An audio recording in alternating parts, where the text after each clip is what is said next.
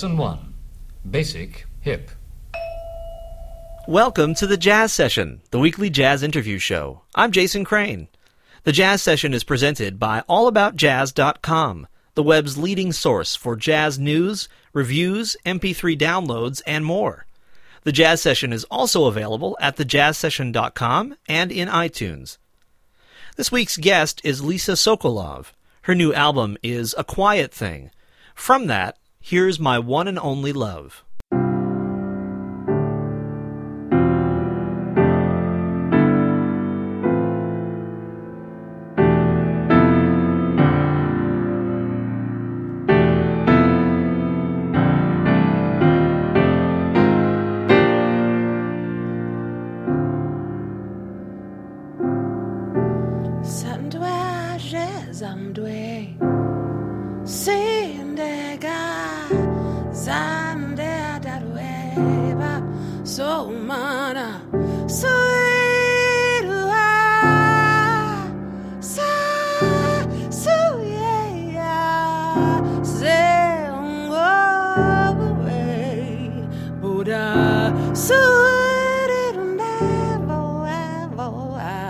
啊。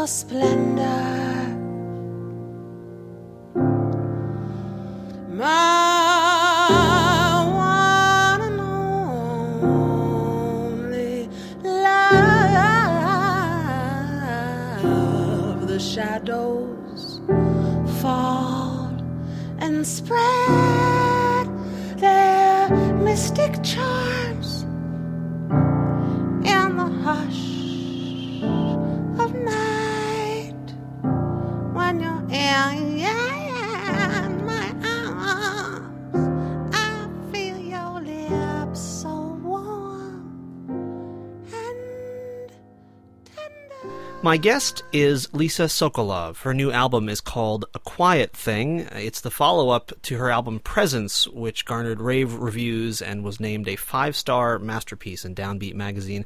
And Lisa, it's a pleasure to have you here on the Jazz Session. Thanks for coming on. Great. Thanks. Thanks for having me. Great to be here. So, somehow, and I don't know how this happened because I like to consider myself uh, pretty up on what's happening in the jazz world, but your music had kind of passed me by. And so when I was first sent this record, however long ago it was, uh, and I flipped it over on the back and looked at the song selection, I thought, okay, I will check out another album of, you know, 12 standards or whatever and see what happens. And I put it in, and right from about the, I don't know, 10th second of the album, thought, oh, I wasn't ready for this. And it just amazed me. And by the time you got to Old Man River and were invoking the names of these great singers that had gone before, I was completely captivated. And I, but the first question that struck me was, how did you arrive at the the kind of performing style that you now have? Because there certainly wasn't much to model it on. I can't imagine when you were when you were coming up as a as a performer. No, I mean I I think that my singing is very much a product of um, my own investigations. Um, it's not that I've kind of listening and culling from other places, but really my own path of of singing and coming to meet what singing is, and which has been going on for some decades. I've been um, I've been a teacher, a professor at NYU Experimental Theater Wing for many years, and so I have the luxury of being in studio, you know, in a studio hours a week really investigating improvisation and what singing is, and I and I, I think that I've really cultivated and brought forward a lot um, in by having that time. You used that phrase "what singing is" twice. Uh, what is it? What is singing? Uh, singing is this incredible hub. It's a complex hub, but it's a place where you know it's not like an instrument where you're playing on something. You are the instrument so it's a place in which many levels of what it is to be human meet. it's a physical action, it's a energetical action, it's an emotional action, it's a conceptual action, it's a soulful action. It's living on many levels, but it's also a place in which we can meet what I would call the fundamentals of music in a very uh, personal but also very phenomenal way. So it's a it's kind of a hub in which many things all come at, at the same moment. You, you can you can travel in a lot of places as a singer. Is the act and art of singing a constantly evolving practice for you? Absolutely, Un- undoubtedly, absolutely. It's I mean, you know it's something I, I'm very much into listening, both both listening in terms of what I'm hearing in my mind, but also listening into the body and really listening into these, in in some ways, very small aspects of what's contained within, whether it's improvisation or coming to meet a song. Can you talk about uh, how you first uh, got into music? What was your first kind of exposure to, to performing? I think it was you were a pianist as well as a singer. Yeah, and um, continue to well, be. Certainly, singing music has been something I've done since I was extremely tiny, and was a choral singer very young, and have always been someone who speaks through music. So I, I remember singing chorally, you know, as, as a very young kid, and I also played violin as a young child and flute, and I studied piano for many, many years. My dad played stride piano. Um, my house was full of a lot of Art Tatum and Mabel Mercer, and I studied classically for many, many years. And so I started that way. I remember at a certain point deciding to stop playing piano. I stopped, I think, for about seven months. I heard a pianist and came rushing back to it with a really powerful recommitment. But singing has always been my path. My I bothered my family a lot, singing constantly, as does my daughter. How were you first exposed uh, to the music of John Coltrane? I was in high school. I was a big choral singer. I also had a small jazz trio at the time. I had an incredible um, music theory and conducting teacher named Mr. Gilmore. I guess I should know his first name now that I'm a grown up, but he was always just Mr. Gilmore, Gilmore to me. And he um, turned me on to Coltrane and to Thelonious Monk. But the, the the first hearing of Coltrane was really, you know, one of those stunning, shocking moments. To hear someone call out in that way uh, really just turned me around. And that led you to make some choices about where you were going to continue studying music, right? Yes, so that led me to Bennington College. Jimmy Garrison was Coltrane's bass player. Um, it was a very heavy um, scene in terms of the uh, in terms of the free jazz world. Bill Dixon was there, Milford Graves was there, Jimmy Lyons was there, and uh, Jimmy Garrison was there. So I I decided to go there. There were a lot of uh, students who were who were there to study music, but there were also a lot of players who had just left. I think Cecil had just finished. Cecil Taylor had just finished his thing in Ohio, so a lot of players also gravitated up there to to play. And I went in as a classical pianist, as a classical singer, but also as um, they had, they had a music department and a black music department. So I went in both. I went into both departments as an interdisciplinary major with a minor in philosophy, which kind of makes sense when you know me. And I I continued studying uh, classically, but I really had to had to completely erase in a certain way, or to start from another part of my brain when I started to really get into free improvisation there, and that was quite amazing.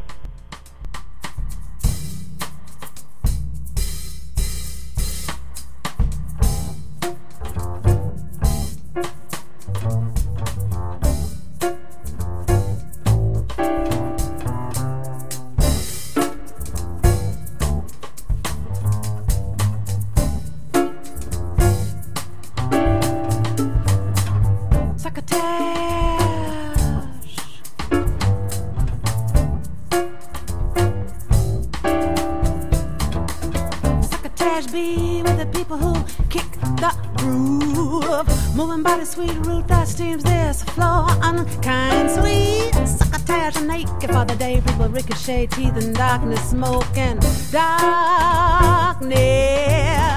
Black sweetie been without my mother walks a foot of play a dance today.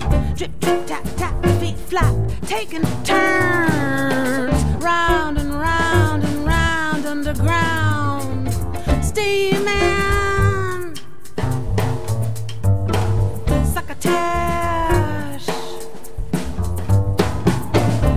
This like a Swiss twist, thumping doors, bewildered floors. Making Lulu, ain't it cool? You swinging like a dustbin. Come on in, the cricket's grand. Slap, crack a rubber boot, I peel a suit steam. Can you talk about uh, were you quickly accepted as a as a vocalist in the world of free improvisation? Uh, it seems to me there are far fewer vocalists doing that kind of thing than almost any other instrument. Once, I once I came into New York. Uh, no, I mean even uh, even in the college days. Um, I was accepted in, and but I was accepted in more as a horn player. You know, I was I was a singer, but in in the ensembles. But I, but I was, I was put in the row with all the horn players. There was no mics. It wasn't like about doing tunes, and um, so instantly I was, which I think I really benefited from enormously. I was I was put in as one of the musicians. It wasn't like oh here's the band and here's the singer. So I was given horn parts and I was I was running with those guys, which I think was really great. And were you uh, kind of learning on the job, so to speak? I mean, it, did you have a, totally, a ground? Totally learning on the job. I mean, I'd sung, sung standards before, but in terms of really the aesthetic of of the free jazz world and what it, and and the playing on that level of energetical playing was completely new to me. Um, so so I was com- I was totally cracked open into a starting to hear in a different way. Absolutely, and and people, Jimmy Lyons, who you know was Cecil's horn player, he really um, took me in and wrote a lot of wrote music for me and really kind of helped helped me really open my ears. And Milford Graves, the thing that we had very much in common was I've always been really interested in the role of singing as much wider than a cultural entertainment. In terms of it's such a powerful point that really, both as a language, as a nonverbal language, but also as I've always been interested in, the effect on the human body of singing. And Milford also has, is very much interested in that. So we we did a lot of work together on the wider powers of, of music. And so it was really very, it was completely mind opening. I remember I, I was also still singing opera at the time. I remember my one of my coaches was a singer from the Met. He came into a room one day and heard me and Milford. Milford was playing full out, and I was singing full out. And my opera coach's teeth fell out and looked at me and said, "Okay, you've got to choose. You can't do that and do this." And and it was just abundantly apparent in that moment. And I said, I thank you so much, but this is the road. And and that was a very specific moment of choice. Though later in my life, I did still return at different times to um, to study with another opera singer and to really pull together what is two, in my opinion, two ways of working that I did over time really was able to bring them together. That there was not a contradiction in those two ways of working. That that that there is a technique that can fully address both, which has been something I've been interested in over the years. And what did your opera teacher mean by by posing that choice? In other words, the effect it would have on your voice to, to sing in both ways, or uh, the physical um, effect on your body, or I suspect that would be that was probably what he thought. Um, though I have trained a lot of opera singers, and um, I've also worked with a lot of opera singers who've had vocal problems, and I, I don't I don't believe that that contradiction exists technically, but I suspect that that was what he was. I, I suspect that's what he was saying, but I think also he's probably just astounded to hear that kind of energy um, musically coming from his student who had just finished singing the magic flute for him. suspect that was a little shocking.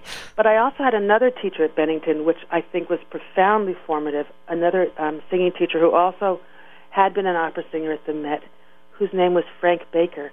And um, about four months before I got to Bennington, he had had a stroke and he lost all of his capacity for language and for singing. But he still continued to teach. And he and so studying with him, you, you, you were never trying to sound like anyone else. It was really about giving you enormous room to discover your own sound, and that also was profoundly informative. You put all of those things together, and you also put a lifetime which has had the luxury of continuing over these decades as a teacher, um, really pursuing what is singing and what is the nature of sound, and that's how a record like this kind of results.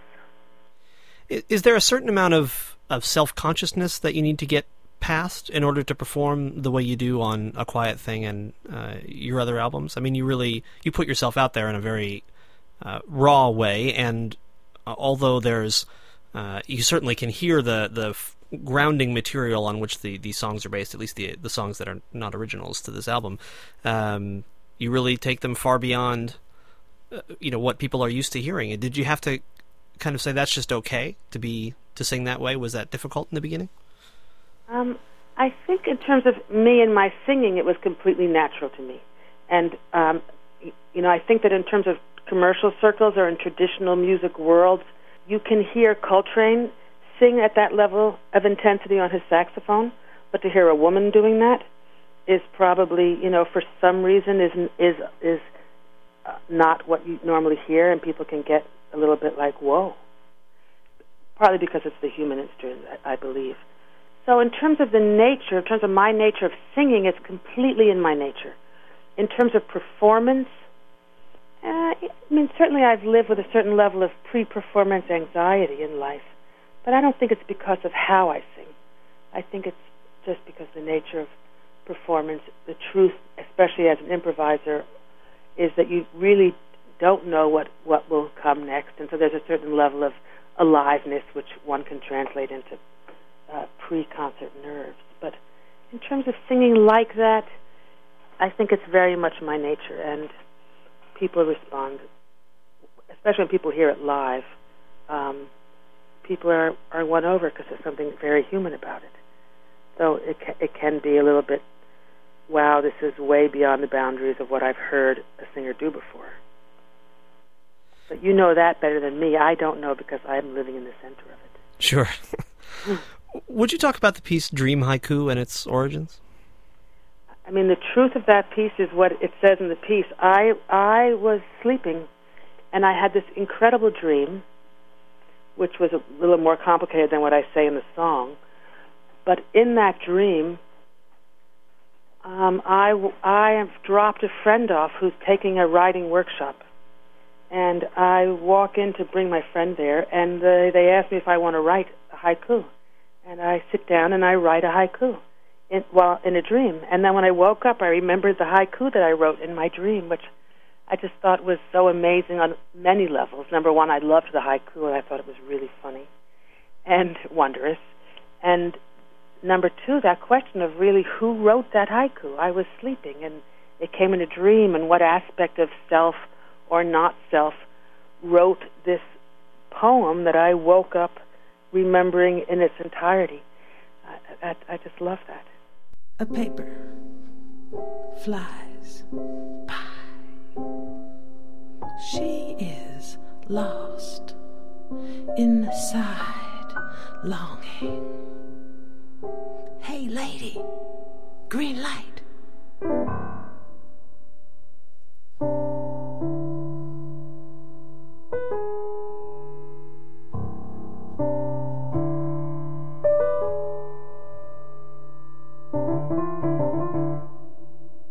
I had a dream and in that dream, I wrote a piece of haiku. Five syllables, seven syllables, five syllables. I had a dream, and in the dream, I wrote a haiku. Who? Who? Who wrote a haiku? A paper flies by. She is lost inside longing. Hey, lady, green light.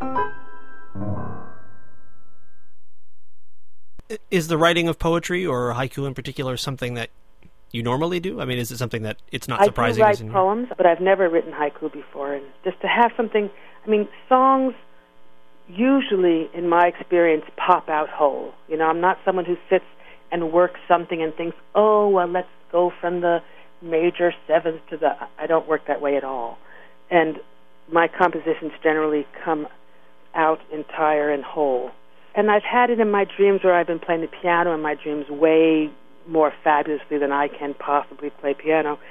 And I've had it in my dreams where I've uh, seen paintings that have been mind blowing. But to just wake up with an entire haiku, and the thing about haiku, which is so funny, is that it's so specific five syllables, seven syllables, five syllables that the sleeping mind was doing all those calculations and coming up with this little gem of a haiku. I just, I was, it really was enticing to me. There are some really wonderful people playing on this recording with you. Will you uh, tell us about them? Truly wonderful people. Cameron Brown on bass.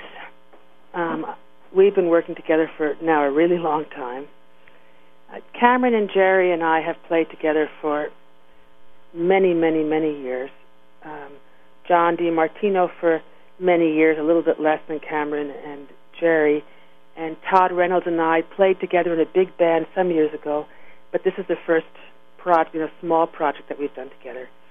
Cameron is just an amazing man and an amazing bass player who has enormous ears and a great heart and really understands the music. And, you know, both Jerry and Cameron have shown enormous commitment to playing this music at, I would say, at all costs or at all fees is more appropriate. You know, I mean, they really are there to do this no matter what is the context. And they've been really uh, devoted to helping this happen. R- remarkable players, and and both of them just remarkable ears. They they can really listen, and because this music it necessitates a certain quality of silence inside the music. Um, John DiMartino's also amazing ears. His his mother was a, a singer, and he's just he knows how to accompany a singer in a way that you very rarely find. And Todd Reynolds, as everyone knows, is just another remarkable improviser, listening, inspired musician. So I'm just incredibly lucky. And there's also uh, an appearance on cello here by someone Oh yes, with whom you're intimately familiar. son. yes, that someone would be my dear son, Jake Sokolov Gonzalez. He's playing Kol Nidre with me, which was just so terrific. And he's been he's been gigging with us. I think it was about two years ago. We had a gig, and very last minute, Cameron uh, couldn't come and do the gig. And you know, we, we we travel in different sizes of groups depending on what the gig is and the resources of the gigs are. So Cameron and I travel, just the two of us, a lot. And um, so Cameron couldn't come very, very last minute. Every bass player in New York City, I mean, every bass player in New York City had a gig. Finally, I got someone right before, but about three days before the gig, um, I was listening to my son downstairs, and we are a house full of musicians, and music is our second language, if not our first language, and we all play together all the time. And I was listening to Jake, and I went downstairs and said, Jake, do the gig with me. And so that was the first time, I think it was about two and a half years ago, that he started playing with us. In the end, we did get a bass player, wonderful Essiet. Essiet came and played with us, but Jake also played with us. So that was the first time he came and played in quartet context with us. And he's been playing with us on and off ever since. Well, it's been uh, a real pleasure to talk with you, and I'm I'm so glad that uh, no more of your music will pass me by because it's it's certainly been enriching to hear it, and I've I've really really enjoyed listening to the new album, which is called A Quiet Thing. Lisa Sokolov is my guest, and thank you very much for uh, coming on to talk today. It's really been a total pleasure. All the CDs are on iTunes, and you can you can get them through there. There there are about four of them. So I recommend everyone run out and do that right now. Well, you don't even have to run out. That's the beauty of iTunes. run You can run in in your jammies. Well, thank Thanks you very much. Really a pleasure. Thanks, Lisa.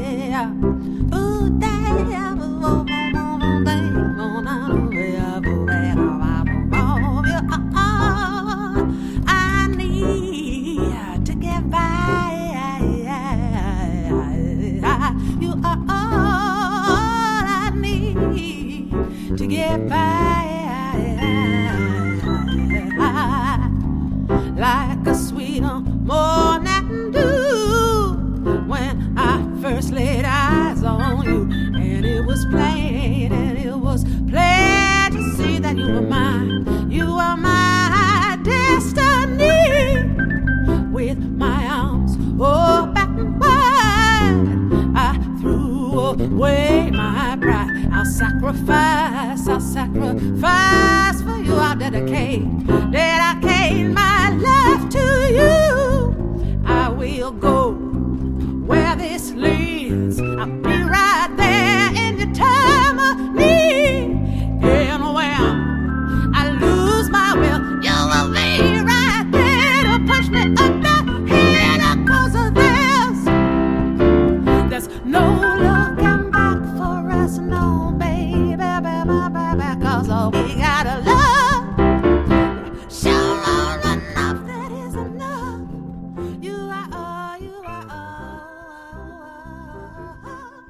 That's Lisa Sokolov from her album A Quiet Thing. You've been listening to The Jazz Session, the weekly jazz interview show. I'm Jason Crane. The Jazz Session is presented by AllAboutJazz.com, the web's leading source for jazz news, reviews, MP3 downloads, and more. Every episode of The Jazz Session is also available for free at thejazzsession.com and in iTunes. The Jazz Session has an email mailing list, which is a great way to win free music. You can sign up at thejazzsession.com. If you're on Facebook, there's also a group for the Jazz Session there, and I give away music to those people too. The theme music for this show is by the Respect Sextet. They've got a brand new album called Serious Respect. It's online, along with lots of great Respect Sextet music, at respectsextet.com. Thanks also to Dave Rabel, who designed the Jazz Sessions logo. Thank you so much for being here. Please tell a friend. Also, don't forget to support live jazz whenever and wherever you can. And then come back next time for another conversation about jazz on the Jazz Session.